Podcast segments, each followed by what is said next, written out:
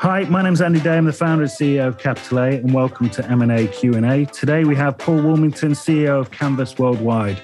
Paul is a marketing ledge, having founded several agencies, including 2020 Media, The Media Kitchen, and Naked Communications, as well as serving time at Bozell, and leadership positions at the highest levels, both globally in media, brand, digital, communications at holding companies, including IPG, Young and Rubicam, WPP, and MDC Partners. And now Canvas World, Worldwide, where he is CEO.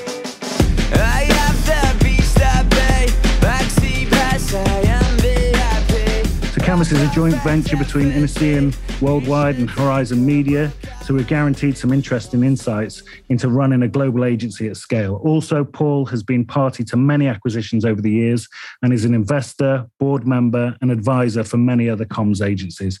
He describes himself as a renaissance entrepreneur of the media, advertising, digital marketing, and communications industry. So let's find out exactly what that means. And we'll dig into his insights around the agency world and, of course, get his story on his own exits and acquisitions. Paul, welcome. How are you doing? I'm great, Andy. Thank you so much. Thank you for reading my bio. it's always funny when it's read back to you. Yeah. Yeah, exactly. Um, well, it's, been hacked, it's been hacked together. So we're going to kick off with a quick background check, as we do every week, Paul. We ask our guests what they're doing here and how they got started in their career. So your your background is agencies straight out of the door or did you start somewhere else and then work your way? Yeah, no, absolutely, Andy. Yeah, back in London in the day, I wanted to be a journalist and was interviewing at places like The Guardian. And then suddenly someone said, Oh, there's this job, it's in the media. And it was actually working on Rupert Murdoch's business. So the naivety back then, I mean, kids today are like 50 times smarter. I thought, oh, well, if I go and join that ad agency working on Rupert's business, I would actually then, you know, I'd be able to just hop across. but I never looked back. It was kind of like, um, yeah, but agencies, but I've also worked on the consultancy side where for many years I kind of de facto acted like, you know, you get, got parachuted into client businesses or media businesses. So I've had a bit of variety, but yeah, the main theme has been media, creative, strategy, you know, across the gamut of, uh, of channels. Okay, brilliant. And I'd like to get stuck into those really early days and those those first jobs. So if you can tell us a little bit about that, you seem to have worked at really, really senior levels in marketing agencies and the advertising industry. So how did you manage to sort of jump into those senior roles so quickly? Well, I was remember a, a CEO early on in my career saying, you need gravitas. So I kind of probably practiced in front of a mirror. Instead of practicing my Robert De Niro, I'd practice kind of this gravitas. No, actually, joking aside, I was very lucky, I think, in London. London was going through that renaissance of the old to the new earlier than America, actually. Certainly, the unbundling of media had happened in various European markets. And that was kind of creating that unbundling of media from the creative agencies earlier. And I happened to be, you know, in the right place at the right time. London was, you know, a hotbed of creativity, but suddenly it became this hotbed of, uh, you know, kind of media and, and what, what does media mean? And of course, um, you know, I've, I've, I've name checked the Murdochs and the Sky TVs and things like that that were happening at that time, kind of revolutionizing either the television market or, or um, subscription markets and various others.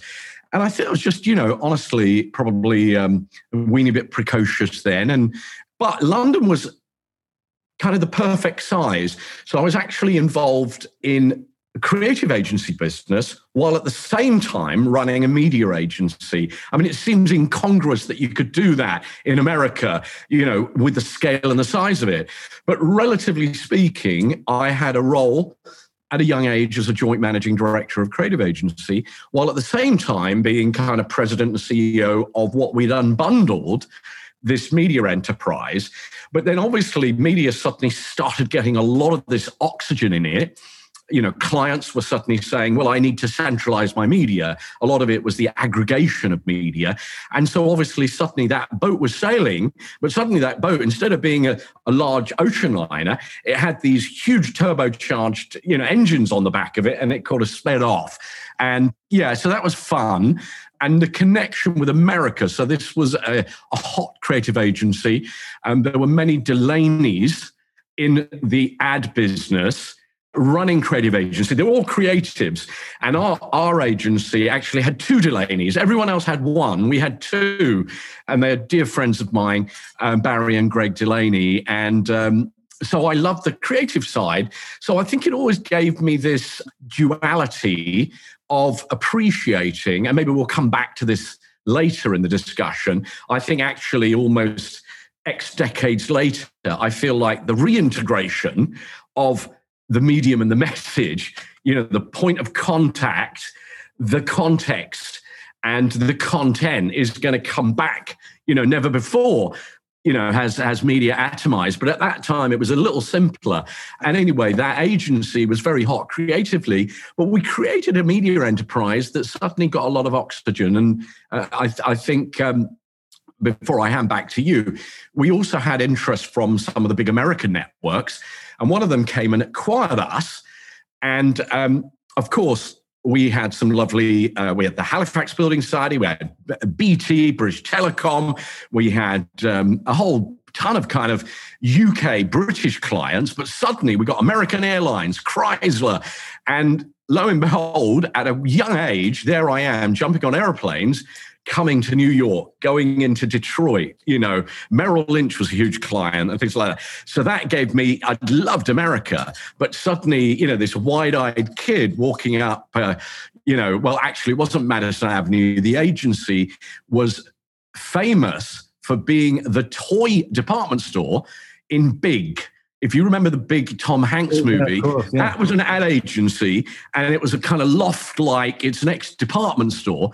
And of course, you know, wide eyed, um, you know, uh, uh, well, I was I wasn't a kid, but I kind of considered myself a kid in the in the uh, you know in the in the in the in the brace wearing um, big American agency halls. But anyway, that then gave me my proper business entree to America, and I kind of never looked back. I mean, I was actually still in the UK, but I'll, I'll hand back to you because otherwise. But that was that was a lot of the fun in those days back in Soho. I live in Soho, New York, but in the old days, it was Soho, you know, London was where the agencies all were. Yeah. So was this in the days of Concorde? Were you, were you doing a lot of air miles on Concorde? Well, that was in in my Y&R days. Actually, there's a funny story uh, we were at Y&R and we were looking to acquire um, a big media independent that was publicly traded out of London, actually. And we were toing and froing. The story's quite complex, but I'll simplify it. Essentially, we were one of the suitors and we were flying a lot to London. And I, I at that time had a very young, so we were living in New York, my wife and I, and I had a very young daughter. She was a baby. And I do remember, you know, doing those classics. You're doing your diligence, you're doing a negotiation, you're flying, but just flying, you know, normal BA or whatever, United Airlines or, or whatever it was. But I had so many air miles, I started getting the upgrades. And you'd classically end up there. And, Sir, would you, you know, there's an earlier flight and it'll only take three and a half hours. Would you like to, you know, they didn't even call it an upgrade. I got, of course I would. So actually, the, the funny story was, but I do remember once where the CEO of Y&R said, "I'm going to stay the weekend." We we we had, you know, a Friday night meeting, and it meant that we we had to resume on the Monday morning. And I went, I've got a young little baby at home, my poor wife, you know, like weeks old. So I flew back and then flew back out again. I just remember. And I, I, luckily, I think, got Concorde, But I never paid, I will tell you, or, or at least I wasn't one of those people had the expense account was allowed to use Concorde. It was only where they would, you know, the British Airways people would deem, you know, um, yeah, and and I and I always remember it was really funny because I think Martin Sorrell, who I think has been a guest on your, Martin actually had his designated seat on Concorde. I think it was like one A, and of course Paul Woolmington had like 20 E, but, but it was all the same. It was all the same. It was exactly the same seat, except, you know, Martin could get on and off the plane quicker than anyone else. Yeah. Oh, so the, the good old days, basically. And I mean, so when you were at Y&R, obviously you had a really senior role there, but you'd already founded your own business previously and you'd, you'd run an agency for four years that you'd founded. So you kind of describe yourself as an entrepreneur and an entrepreneur. And you founded a, a load of other agencies as well, actually. But when you're in an agency like that, I mean, a really great agency, a sort of legendary agency, and you've got a senior role, why would you then go and leave and, and found your own business? What What is it that would have led yeah, you to doing that? I had that itch to scratch. I think I had the corporate itch to scratch, and that's that period where you know the best descriptor would be an entrepreneur within a very large corporation. And I think it was because of the unbundling. I, I, I think that what I was hired was because I had had already a track record of unbundling in the UK, in, in, Europe, and across multiple European markets, setting up and establishing what it means to run a a separate and distinct business unit as opposed to being a department. You know, America was really all of the disciplines reported up to one CEO, but they were all departments, you know, as opposed to independent businesses. Y&R was unbelievable because it was Y&R Inc. And within Inc., they had this philosophy called the whole egg. So Ed Ney, who'd been a previous CEO, bought one exquisitely best in class agency against each discipline. So under Y&R Inc., there was Y&R Advertising. So to distinguish, you know, although they carried the same name, one was a holding company and, the, and one was the agency. Burson Marsteller, we all know, obviously a big public relations group. Wonderman, which is now Wonderman Thompson, was an amazing below the line direct marketing, below the line agency. Landor, one of the greatest brand consultancies, brand identity and design agencies, and, and, a few other agencies. But you can imagine one of each.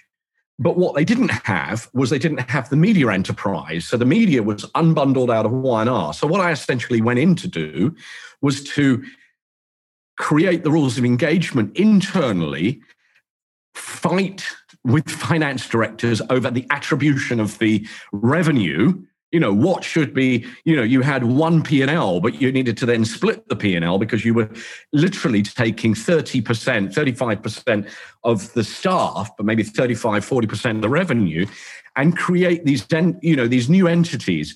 So that was the entrepreneurship. It, it, it taught me an immense amount. It taught me a lot about sponsorship about you know sometimes you're only as good as the vision and support you might have from a, a visionary CEO, um, you know, it taught me about influence versus control. You know, if you're a founder, you can feel, you know, I mean, you may not feel in control, but you, you can control your own destiny to the degree that it's all yours. You know, it's my money and it's my neck on the line, and I have to pay the bills next week.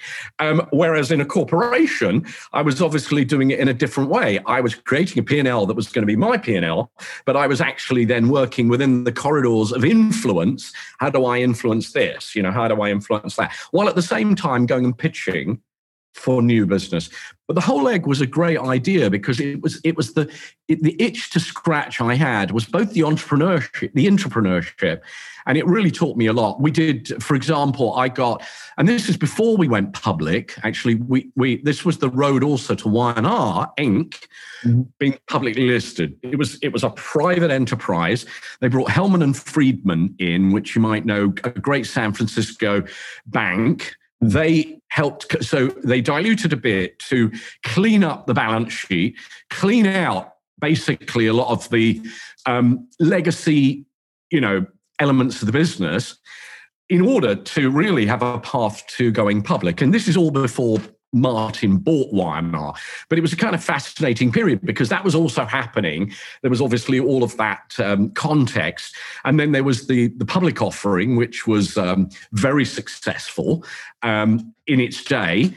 Um, and then obviously after that, Martin, you know, swooped in and acquired the business. So really the segue then was why did I then go, why did I leave the corporate environment? Well, there was an event, and the event was then ultimately Martin, WPP, buying Y&R, which at the time was the largest acquisition in marketing services. Obviously, since then, we've obviously seen Dentsu buying Aegis, which, by the way, is still the single largest acquisition of a, a holding company, but we've seen, you know, the Acxiom acquisitions and various others. But in its day, I think it was around 3 billion ish.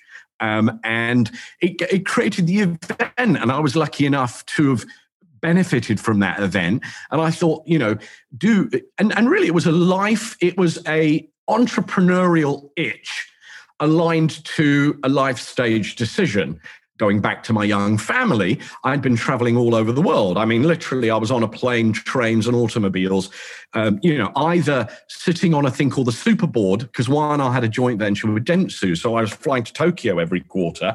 I was chairman of the Australasia group media groups. I'd have to go there, you know, and these things, these distances are mind boggling. I was gone for, you know, 10, 12 days at a time. And I don't need to tell, uh, you know, and it was it was it was and i realized actually what i really loved was the craft. And what i was doing was putting fires out literally setting companies up you know running board agendas. And i was still very young and i loved the craft on it. But the other thing i did was i'm sitting in new york one of the best and biggest media markets in the world. And ironically i'm in brazil or i'm in london or i'm in tokyo. And, and although it sounds glamorous i said fuck it. I'm going to use the money that Martin, um, you know, was was was lovely enough to deposit in my bank account, and um, and there's lots of funny stories about that as well because I had a really good relationship with Martin, but um, I, I, used it to then set up the media kitchen. So it was, it, which was a domestic media offering, and it allowed me to be based in America. So obviously America's a big place. Of course, you'd fly around America, you know, having clients all over.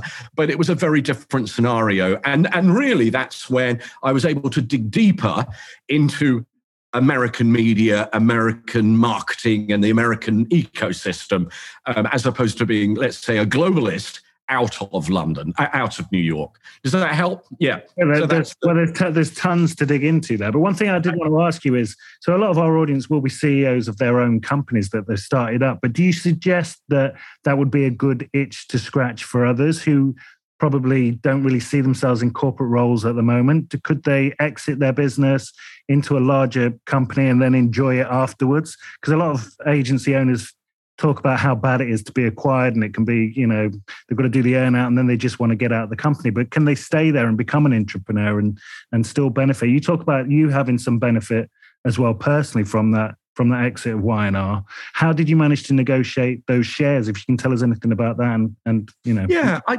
yeah, no, I think the first question is it's a really good question. I mean, honestly, we've spent decades talking about the, you know, what is a good basis to be acquired. I think setting the ground rules, I, you know, sometimes I feel that the cut and thrust of the deal takes slightly higher priority than really finding the right fit. And, you know, finding the right fit also should be, I mean, unless you're in the latter days of your life where you think, this is my last hurrah and I'm going to get out, you know. But I don't know many companies. I mean, maybe you do buy, but in in the agency business, you're buying people, aren't you? You're buying your assets aren't, um, you know, widgets. They're the people. So why wouldn't you? Why, why wouldn't you start thinking about mechanisms? And I'll talk a bit about Naked for a minute as well. There were certain mechanisms we built in after we sold the business that allowed us to do things that weren't necessarily accretive to the bottom line, which would have allowed our multiple to, um, you know, benefit, but it, it, it, but there was a reciprocity in, in in a belief that we wanted to still work at Naked beyond the earnout. And actually, the, the, the so I'll come to that, but I do think to touch on that point, yes. I mean, some people. Why do you? I mean, maybe your ambition is to continue just running your own thing in a much larger enterprise, but why the hell do that? You know, I mean, if you're going to join this other family, a bit like a marriage, you're going to join this marriage. I'm going to have to go to my in laws every other Sunday, and I better really enjoy that rather than, you know, oh my God, do you do I really have to go to the in laws? You know, that, that kind of scenario. You better, re- you know, you better realize that actually you're going to be in the in laws and you'll suddenly create new relationships and you'll blossom into new um, you know things that you can do and new connections and all the rest of it. Um, and that and, and and that's my metaphor for saying think carefully about the value exchange. Um, think carefully am i here to solve someone else's problem? Because that's the worst way that you can get acquired. Uh, there were many a time we realized we were being courted in previous businesses. And then you know after you really dug a bit deeper you thought well within one year we're going to be merged with x to solve X's problem, you hmm. know, um, and that's that's a you know, I mean, maybe if you're a firefighter, you might want to do that, but that might not be what your your your, your going in proposition is. But I think that understanding that it opens up a lot of avenues of opportunity, and I think if you and you have to lean forward into those acquisitions, every large corporation will probably say we want you we're going to we're going to introduce lots of business to you. We're going to bring lots of technology. We're going to link you to this research group we've got. And then after the acquisition you sit there and it's like squeaky quiet nothing you know and you reach out to these people and then they they don't return your calls and then when you have a meeting with them, you have a lovely meeting, but nothing follows up. You know, you go, and then you kind of send the note to the, the big boss, and he'll then write a note reintroducing you, and nothing happens. You know, because it's turf, ego, and greed, isn't it? I mean, it's turf. You know, I'm going to spend all my time working and it's just what now I'm I'm over exaggerating to make a point. I mean there are there are exceptions to it, but but you've got to lean forward and maybe create those. And if you are an entrepreneur, then you you you you find the business plan. You say, I'm going to sit with this guy and I'm going to give him a reason to want to work with me, not just because I'm a part of the group. Right. Why don't we set up a joint venture? Why don't, you know, I'm actually, and by the way, the root of all evil, people generally want to work with you but it's all about the money, isn't it? It's yeah. either it's about the relationship you build with them and it's about the money. And those two things, it's the IQ of the money and the EQ of do, you know, is that person going to turn up for me when the fire is like raging in the in the in the attic?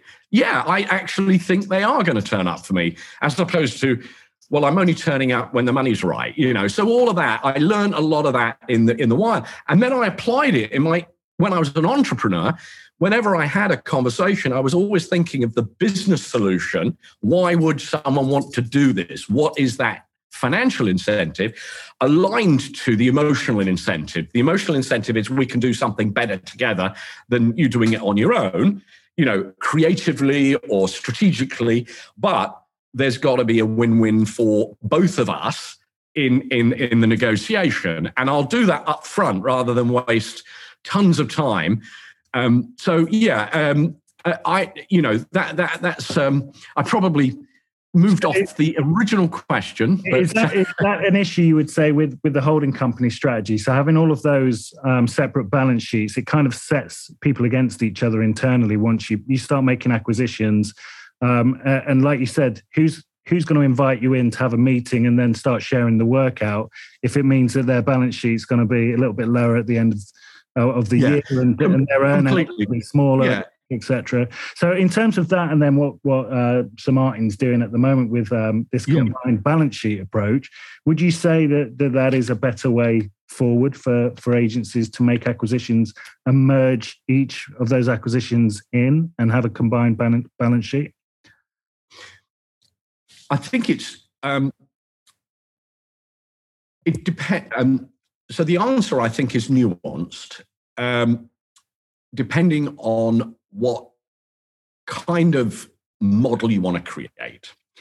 But I would absolutely agree that the turf that exists, so increasingly at the very large companies, but I think the, the big game hunting, if you're going big game hunting, mm. then you really better be aligned across every aspect of the business, including the finances. Because you're 100% right that in certain scenarios, you might win a big piece of business, you promised everything, but you've got four P&Ls serving that business. Mm-hmm. So obviously the neutrality, I've I've spent a lot of time thinking about the neutrality of your your your nose cone consultant objective leaders of that business need to have one P&L in order to do what's right for the client or right for that business as opposed to then having to have four turf wars as to the distribution of the revenues because mm. everyone's got a vested interest you know you've essentially got four you got you know a butcher um, a, a, a fishmonger, a grocer, and and when you say, well, what meal do you want? You know, the, the butcher's saying meat, meat, meat, meat, and the and the fishmonger's saying fish, fish, fish, fish, and the and the grocer's saying uh, I'm vegetarian, and that, and that's what can happen. As opposed to if you've got the one P and L, you can say none of that. We're all we're all we're, we're a supermarket, and we're actually serving the right meal for the right person at the right time. So yeah, that analogy. So that does work. So um, Arthur and obviously uh, uh, you know Maurice was on that journey. But but you know, Arthur, I think, as far as I, I understand, that one Publicis concept, he's really driven it right down through the P&L. That actually was preceded. Havas, a, a great mentor of mine, was a wonderful, he was the CEO of Havas maybe a decade ago, Bob Schmetterer. And Bob actually, you know, they were a much smaller global network, but he had one P&L. He could see that stress and strain. And he realized if we're going to grow, we have to grow at the big game end of it while still being able, being able to serve all the, all the individual constituents. But again, how do you acquire a business and then, you know, acquiring the business, especially if you're acquiring it with an earnout and you've got one P, well, no, you have separate P&L, aren't you? Mm, so yeah. I don't know. But, but also then MDC, um, which was a much smaller, more boutique um, holding company. They're now called Stagwell, since um, Mark Penn took them over and merged the two enterprises together. But at that time, um, I mean, he had multiple, multiple creative agencies that were fierce rivals with each other, you know, but just bought like Crispin Porter, 72 and Sunny, Anomaly. And he kind, he kind of allowed them to operate independent of each other because by the way, they were identical to each other. He bought multiple of, but but um, what over time, I, I think it eventually um, the strategy was shown to be flawed because the analysts and the investors and people that were obviously were saying where's your synergy? Where are those where are the times that you're turning up pitching against wpp with a one mdc and, you know, we did attempt that a few times when I had the Media Kitchen. We attempted it. Rogers Media, which is the huge uh, Canadian telecom conglomerate, you know, we created this team and we call it, I don't know, Team MDC, whatever it was. But we were we were a ragtag bunch of people that all had our own P&Ls. I mean, it worked because we were all entrepreneurial. We liked each other. But, it, it you know, against, uh, you know, a Publicis, I can give you, you know, even putting a compensation plan together for a client was going to be, you know, five sets of. I mean, talk about, you know, if there was a joke at the comedy club, it'd be get five CFOs in a room together. that would be the opening line. But were, were they all undercutting each other when you were pitching for the same for the same work? Were they undercutting? Well, again, the rules there. Well, again, you have different philosophies depending on, you know, are you all aligned around the vision? You know, do you buy that vision? Are you a mission based holding company or are you a are you a financial um, mechanism, if you know what I mean? Is, is there a vision? So if you buy into the vision, I bought into the Y&R vision. I bought into it hook, line, and sinker, the whole egg, this notion of, you know, we will give you independent and objective advice, solving business problems through whichever medium channel discipline that is appropriate. And, you know, and and and there was less turf because we were all complementary to each other. There weren't three Y&Rs. Hmm. Martin had four Y&Rs, didn't he? He had JWT, Ogilvy, and then he bought Y&R. He had Y&R, and then he had, you know, he had multiple of everything. Um, what was it? And of course, his famous phrase. And and by the way, I admire him immensely. I'm saying that's a different model. I mean, he never called himself a holding company; called himself a parent company. I remember being lectured.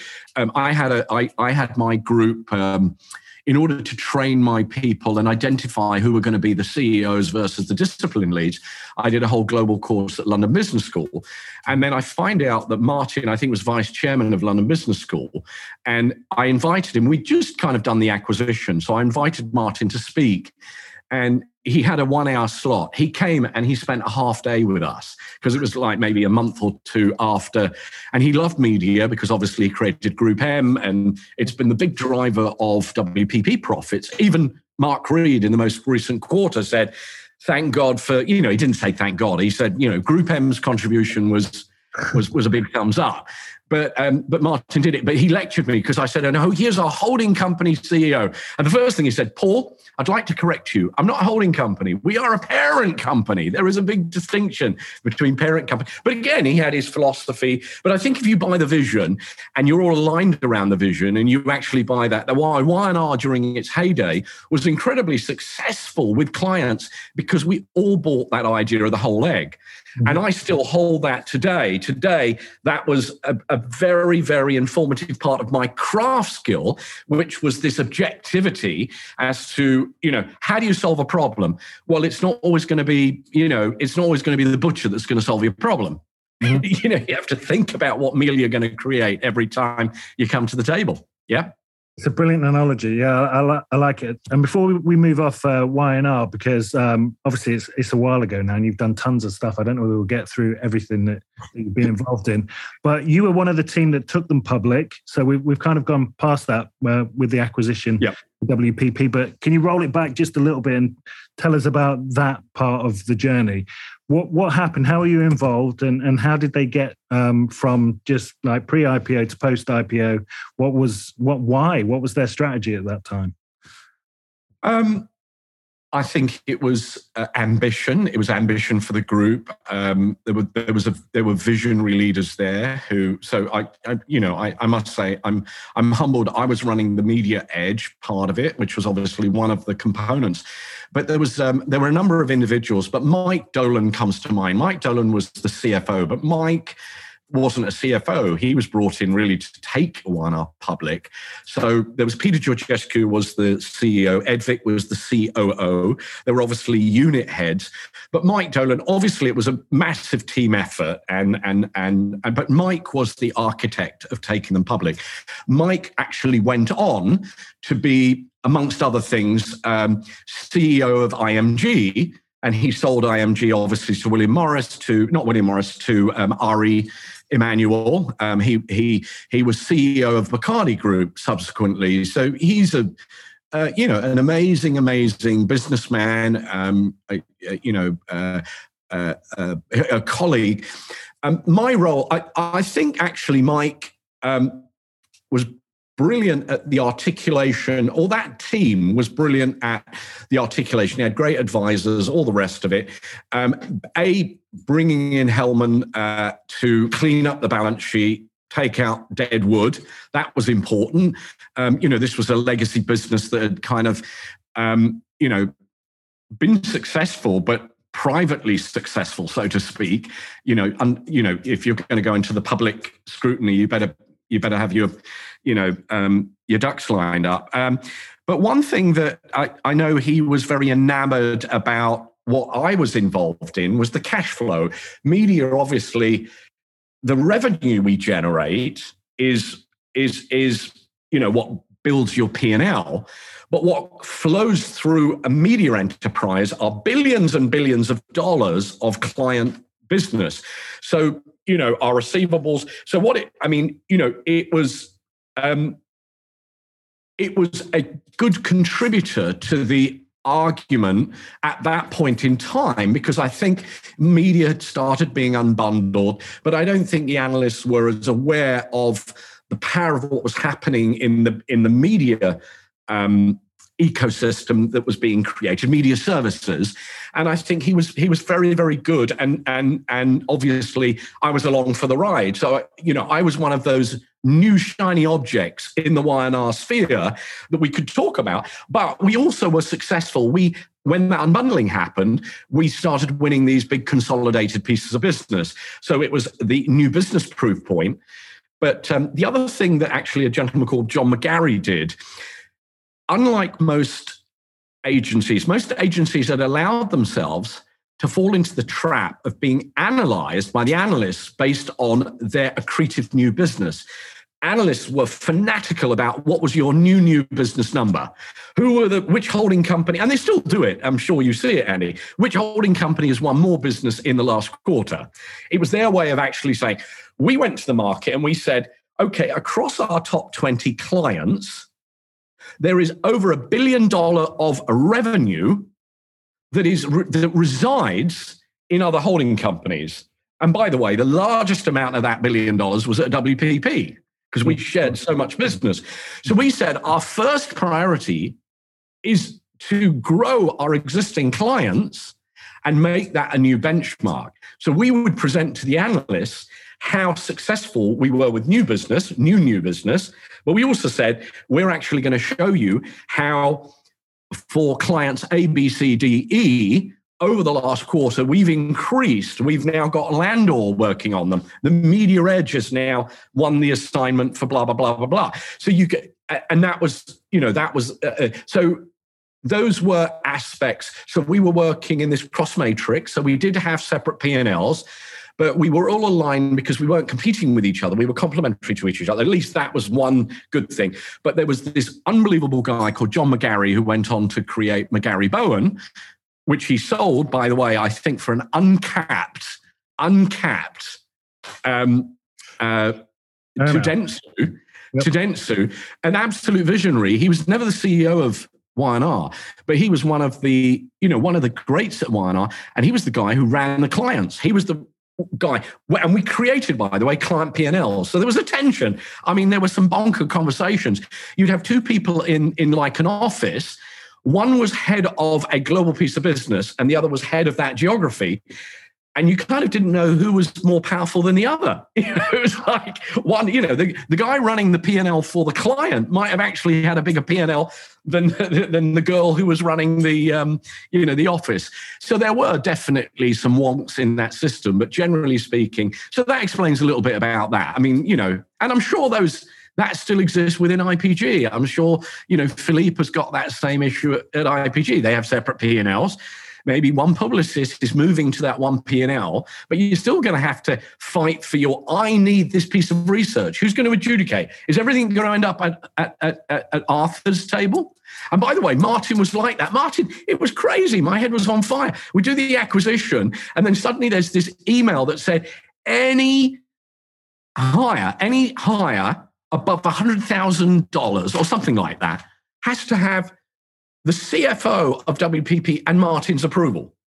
I mean, it was like, this is a company that had like, I don't know, 150,000 people. It was so uh, Martin is Martin's like that. He, yeah. you know, I think he realised forty percent of the emails would never get sent, so he would save himself a ton of money straight off the bat. You know. so yeah, very very involved in, into the micro details. So it sounds like there was a lot of um, chefs in that kitchen, which may, sort of segues us into the next section of your life potentially. Um, was that why you called the next business the Media Kitchen, and you were head chef? Uh, finally, get to be head chef after all those other chefs meddling with the recipes. Actually, Andy, I'll post rationalize it, and I'll agree with you. No, I, it was it was a funky name. I think, yeah, there were the analogies. Um, I've used them a little earlier in this interview, uh, you know, and, and it created a bit of fun. I, I, mean, certainly something I've tried to embrace is not taking myself too seriously. And when you run a company, when when you're part of a company, uh, certainly running the Americas, being the the founder of the Americas business of Naked, if you've got a business called Naked Communications, you imagine the guffaws and laughs you got when you turn up at you know some corporate headquarters in Dallas, and you know oh, the naked people are here to see you, you know, from reception. But the Media Kitchen, yeah, it was a lovely little chapter.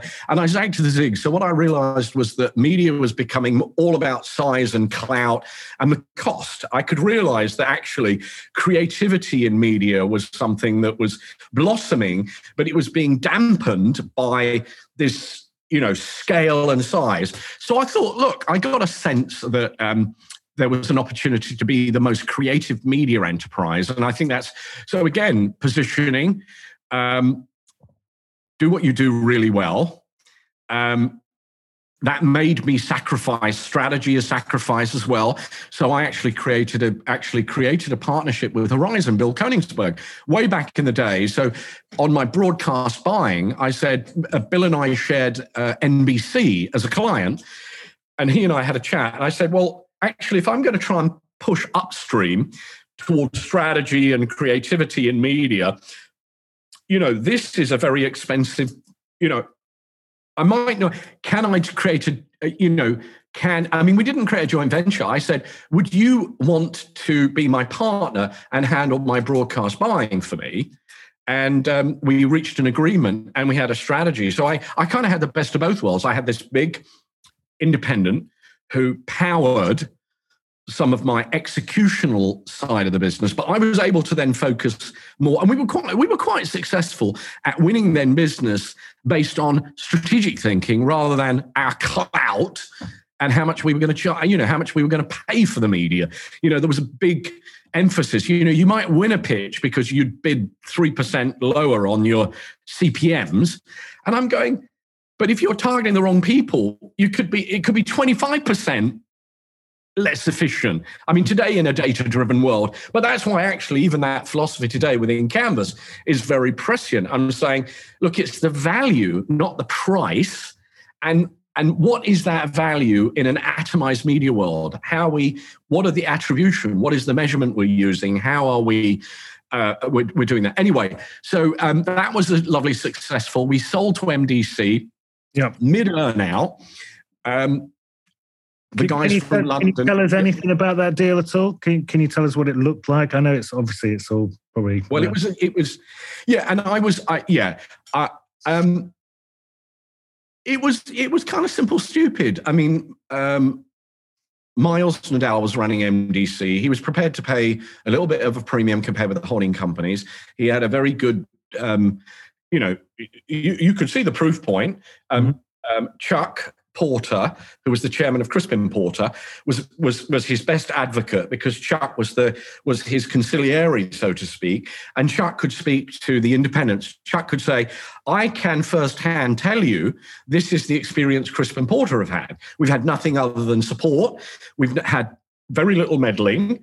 Um, and but we've had support when we we wanted to expand, when we wanted to move our headquarters to Boulder, Colorado. We, we you know we got it, we did it, and so long as we keep growing, and I think it was in that you know highly acquisitive, it was accretive acquisitions. So of course, what happens is then you know when when a bubble bursts, then everyone looks at your organic, everyone then looks at your debt, everyone looks at.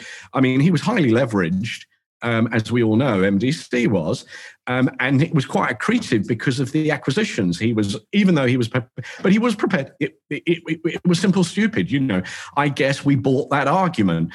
I liked it because um, the Media Kitchen was um, he was mainly creative agencies. He had digital agencies, he had a few other experiential agencies, but he didn't have a media agency. But the problem again occurs when you're doing an earnout I, I started becoming the you know, entrepreneur. So I'm in an earnout. I'm the entrepreneur. I'm trying to work with Crispin Porter. I, I had a big relationship with Kirshenbaum Bond. I should state that really, when we sold, we sold Kirshenbaum alongside the Media Kitchen and some other assets like Dot Glue and and and and Lime. You know, a little a little group sold. So it wasn't a sale by itself. But um, then I was hamstrung because, of course. Um, I wanted to liberate the media kitchen into maybe being MDC's media enterprise, but I was trapped in a in a in a, in, a, in an acquisition. So it meant that you know how did you? So when I I left mid earnout because there was not because of that. I wasn't unhappy. There was just another itch to scratch. And this shows being an entrepreneur, you're prepared to leave money off the table, on the table or off the table, whichever way you look at it. And I moved to Naked because I felt like Naked was this new model. And it was it was a passion project, but I, I I thought that we could have more influence and more impact. And the time was right. So I couldn't wait till the end of the earnout because I thought the, the ship would have left. Not, not just the naked ship, that moment in time where we felt like there was a need for this thing called communication planning, this need for this objective nose cone that could work with any client and any holding company and, and turbocharge that um, integration. So I, I, I've jumped another chapter into the naked one, but but essentially, you know, I gave you a little bit of an insight, I guess, into and, and Miles was very generous. I think when I resigned, he said, Well, how do we reconstruct your deal? But it was a bit late. You know, we should have thought about that at the beginning. You know, the, the beginning should have been. leave? How early did you leave in your earnout? What was that? How early did you leave in that earnout?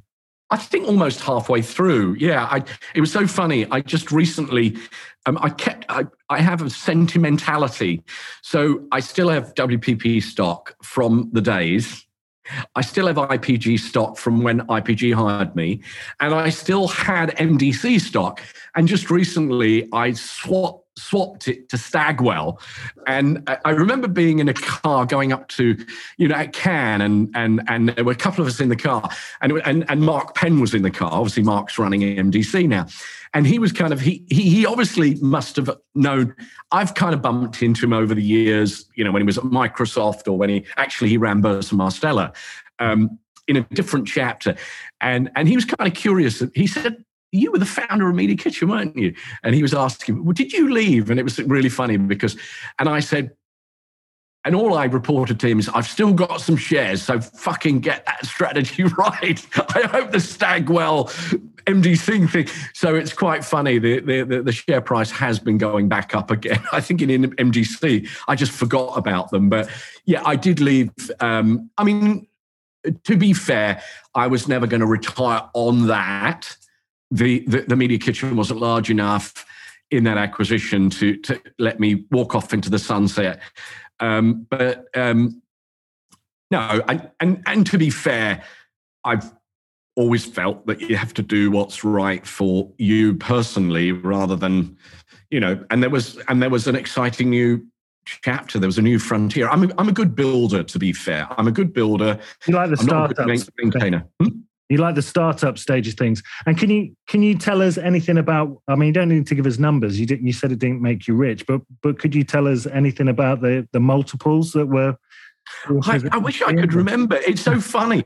I think. Um, well, it was always. It's probably similar ranges. I, I, am actually trying to remember it, and God forbid someone. Uh, so, so Naked, we got a bigger multiple because Photon wanted us and really saw us as a nose cone to their international expansion, which I can very briefly talk about. I think it might have been in the six to eight range. you know, back in the day. Does that, does that sound, Andy? I'm asking you. Did we get a good deal back in? That would have been in about um, You'd have to uh, tell me what your revenues were, but I mean, yeah, six to eight. It's the top end, so you got you got a good a good multiple by the sounds. of it. I mean, you yeah. just and, and he was always prepared to pay more. He definitely paid more. Um, and then more recently, I won't I won't name it, but um, I was on the board of a digital agency uh, prior to doing Canvas. Um, it was a great little advisory board directorship, and we helped guide. I mean, it was a brilliant business. Uh, help guide them bought um, some assets, uh, particularly geographic assets, and then sold. And all the holding companies offered. And of course, there were all the new entrants. So it was fascinating being an advisor, board director, mm. and IBM finally buying the business and actually full cash offer. They said, the whole lock, stock, and barrel, no earnout, because we want you to be our engine We've got like tons of clients here. IBM Consulting, IBM. What was, the, what was the size of that business? Yeah, how big, roughly? Um, revenue? I think, if I remember, it was like 100 million ish revenue. Right. So they just, IBM just came along and snapped the whole thing up with cash. Oh, yeah. And, and there was a full process, but it was kind of interesting because, you know, the, the, the, the, the traditional, you know, there were different models, weren't there? And yeah. I think there was also a, another one of the consultancy technology groups put an offer in that actually, and theirs was even theirs was even higher, but it had earnouts attached to it, so it could have been much higher. But I think the team believed that the IBM people philosophy best fit, and I think there was this vision from IBM, which was we're buying you because we love what you do and we want to liberate you into our environment as opposed to doing that in three or four years time. So it goes back to that earnout. So so pretty much i mean again forgive if, if anyone's listening uh, who who who knew more about that deal than me. Forgive me, and I haven't named any names, so uh, you know to protect the innocent. But I think you get what I mean.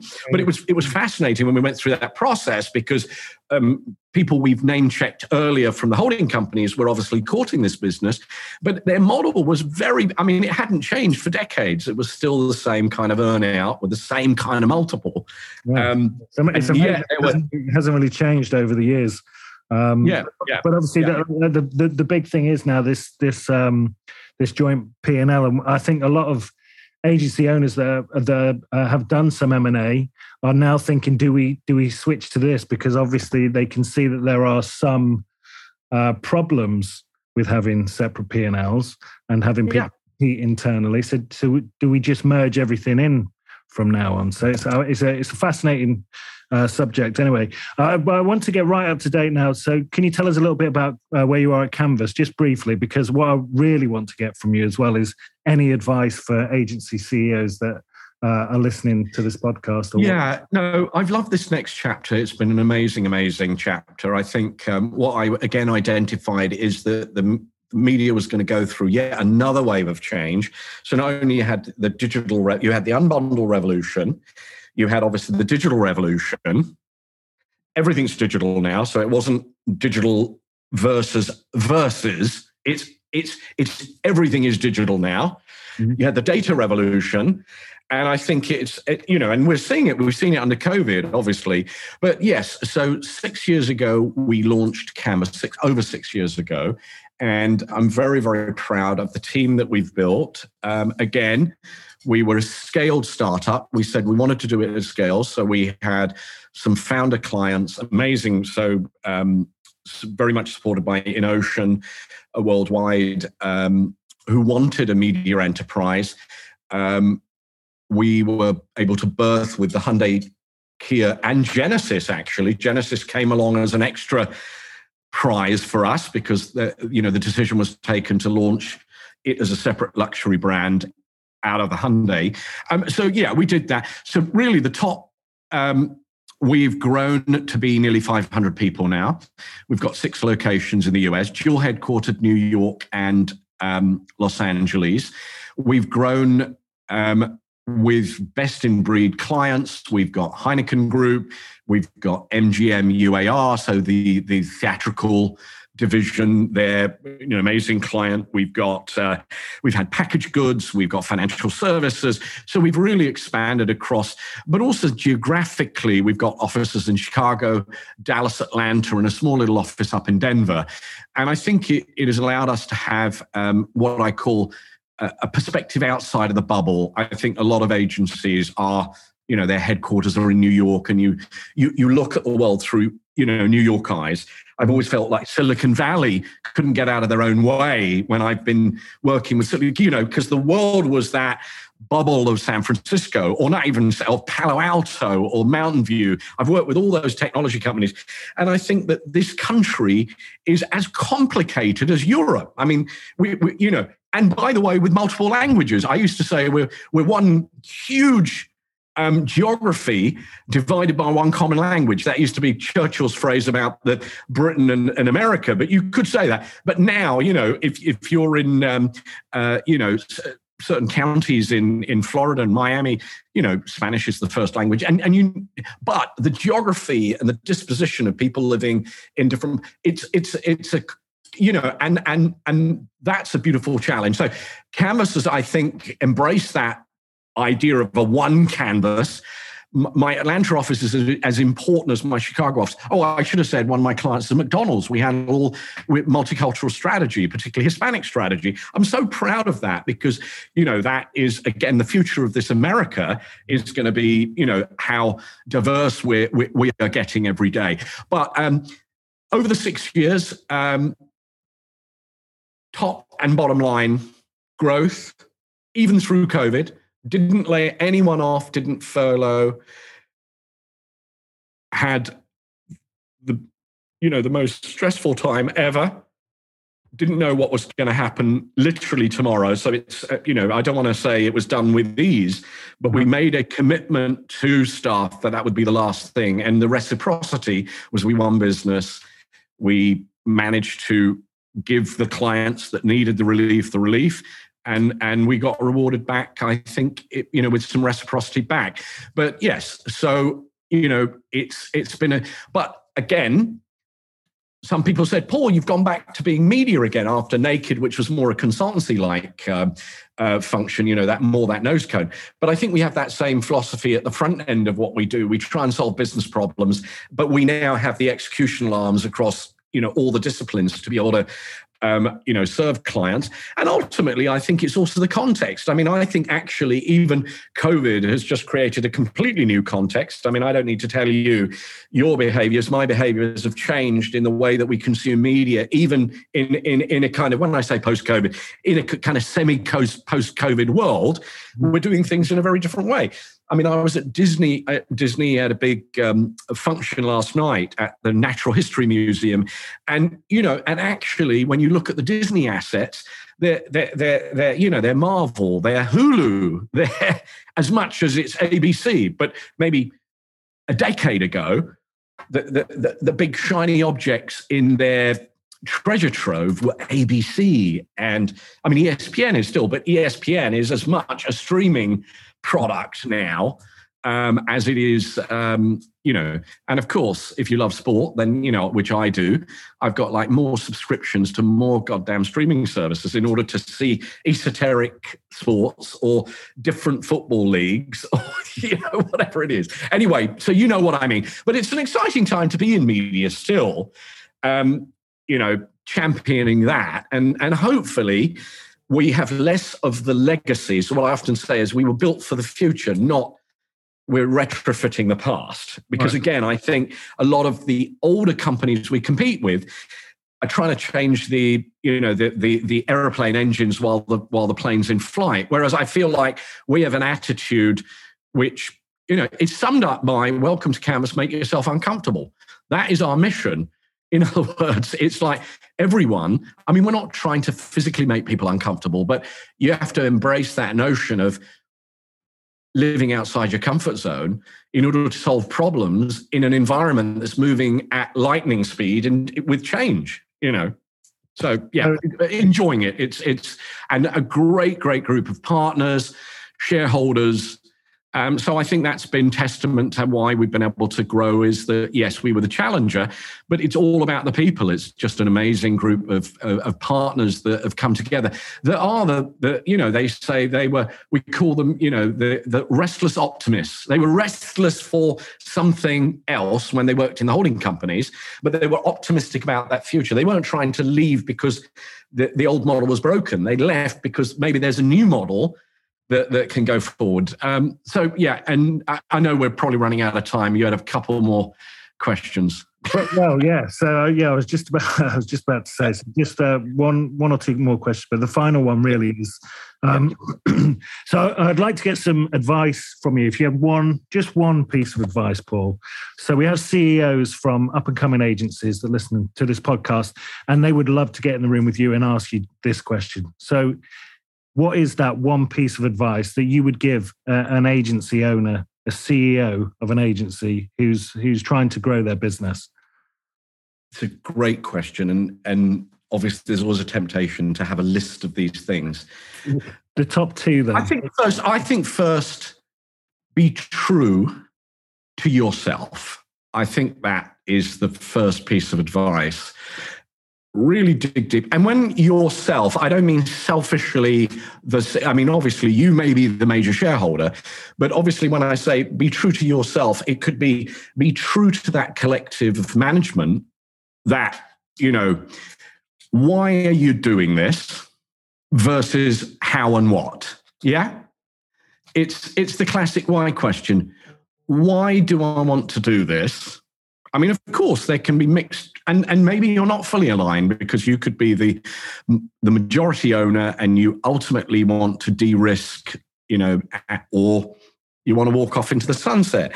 But you know, walking off into the sunset means that you better be aligned with your partners who are going to want to take over, and that they're going to. And I think being true to yourself it also says dig deep. You know, um, have you got the appetite to be the entrepreneur if you're going to join that group and and that doesn't but you could you can have that conversation up front you know. No i'm really i'm really good at what i do and i don't want to do any of that other nonsense. And i i, I respect um, people that do that. You know they're being true to themselves maybe. They're saying this is my strength. I don't think we do enough. I have an amazing coach advisor um, for me and my executive team. He happens to be the happens to be the ex CEO of IPG, um, so he knows a thing or two. His name's David Bell, one of the most amazing men. He he bought our agency back. I've never worked for him. I worked for him when I was describing my early career in the UK. So he actually bought our agency back. But anyway, and and we've all done a thing called Clifton Strengths. So we kind of, you know, we all intuitively know what we what our strengths are. We're all trying to play to our strengths, but we come together as a team much stronger, knowing what I'm good at and what you're not good at. But also, we have a vision and a mission mm. uh, that I think we all buy into, um, but all contribute different things. So, be true to yourself means yourself and your partners, and really have that discussion. Because once you get into the roadshow, all that pre prep, it can get a bit wonky. You know, you need to know what your North Star is throughout that entire process, or even entering into that process, having the conversation with you, Andy. Please come in and advise us, you know, before, you know, we want to go, are we ready? What might be the EQ parts to the IQ? You know, I'm sure if you've got a good, healthy business, you can sell at a good multiple. But you know, uh, finding the right right partner, finding alignment again with, with with a larger enterprise most most likely is is again a really important so I, I think it's it's that simple i think that be true to yourself yeah yeah, that's brilliant. A brilliant bit of advice, and um, also quite interesting that you guys have got coaches as well. At the level that you you're at, it's really interesting to to know that you've got somebody that's got your back that you can ask for advice and all of that sort of thing as well. I think um, yeah. I think there's a lot of people that don't know whether they should go and ask for help um, in like expert professional health in in that way. Um, so that's good to know. It's a brilliant insight as well to know that you you have that. Um, and then just finally, before we we see if there's any questions for you, so um, how do how do people who are listening to this podcast now get in touch with Paul Wil- Woolmington, and how can we follow what you're doing and what you're up to? Do you have social media channels, or do you update anything like a blog or? Yeah, no, that's a good question. Um, so a, few things that I've been doing. Um, so go to Canvas Worldwide. Um, if you just put Canvas Worldwide in any search engine, you'll get to our our website, um, and we do have some rich content on there. Um, I do a little vidcast series called um, uh, "The Disruptors," and um, I'm lucky enough to, you know, have some guests that I've either worked on, people writing books. So I'm a Columbia, I'm a senior um, fellow at Columbia University, but I worked, this was a colleague of mine that we worked on a storytelling program at Columbia. And he's written a book. Uh, this is just recently out, The Sea We Swim In, story t- uh, How Stories Work in a Data Driven World. It's a really good book. Um, I didn't write it, so I'm not. Uh, but but there are some things. There are some tricks. So um, Frank, for example, is just one of my guests. Uh, another guest of mine uh, is a personal friend, uh, top Deloitte consultant. Uh, that he's written a book, "The Future of Work," which I think we're all thinking about. Mm-hmm. A really brilliant book, a bestseller in the B2B space. Um, his name's Jeff Schwartz. I just uh, actually interviewed Mandy Gilbert, who is a dear friend of mine. We've sit on a number of boards. She's a uh, she's written a book, Just Do It. It's about entrepreneurship, um, and she is a living proof of being an entrepreneur. She's a tech investor and various other things. So no, I've got a little content series there, um, and we push. You know, of course, we're pushing out points of view and and and um, or and and I I actually um, I really I'm blessed. I, I I think LinkedIn is you're blessed and cursed. I mean, I'm kind of cursed because obviously when I speak at a conference, you know, suddenly I my my LinkedIn messages go a bit bonkers. Mm-hmm. And of course, that's the only shame about the pollution of just obviously unsolicited. But I post almost everything up there. I, I, try and you know do as much through that as being one of the one of the portals um, because really I'm in the B two B market. You know, and yes, you know I've got you know some social media feeds and things like that, but um, but yeah, LinkedIn and our website are good places to go to. You can either go to Canvas Worldwide or you can go to uh, Paul Woolmington, you know, and um, yeah, and and you know, it reasonably updated. You know, we're not we're not talking about you know the latest TikTok influencer that that, that blew up yesterday, but maybe a, a more substantive topic might be you know privacy. You know, Apple's latest you know um, uh, uh, moves you know big mergers um, what could be the implication to marketing. And then you know the disruptors is just meant to be you know that notion of i try and get people on who live the life outside their comfort zone and it's something i try and apply. So i'm trying to actually the disruptors is meant to be that you know that notion. I always ask the question so what what you know how do you get outside your comfort zone every day? You know or, or you know what's your version of that? And i get some brilliant answers. So i i, I hope one day to write my book. Everyone always has a you know is a and it will it will probably be make yourself uncomfortable be cool i've been collecting stories not just in in in our world but it's in every world you know inspirational stories where people got outside their comfort zone and how we can maybe codify that you know to some degree. What does it make what does it mean to get outside your comfort zone? You know and i'm sure coaches have done that but uh, you know i'll have my little version of that maybe one perfect, day. perfect. So they can find you um, find you on linkedin. They should go to canvas worldwide and check out your vidcasts and don't spam you. Don't spam you at all. We've run out of time, actually, Paul. So unfortunately, um, the floor isn't open for anybody else to ask you any more questions. But that's fantastic. So if you've listened to this podcast and you've enjoyed it, make sure you get hold of Paul. I'm sure he will ask you questions, and there's lots of scope there, I, I guess, for more business deals to be done. So anybody looking to do a JV or get into some of the um, clients that you represent, I'm sure they, they will get in touch. So like and follow uh, on the podcast and on uh, YouTube. And uh, I'll see you at the next one. Thank you, everybody, for listening. Thanks.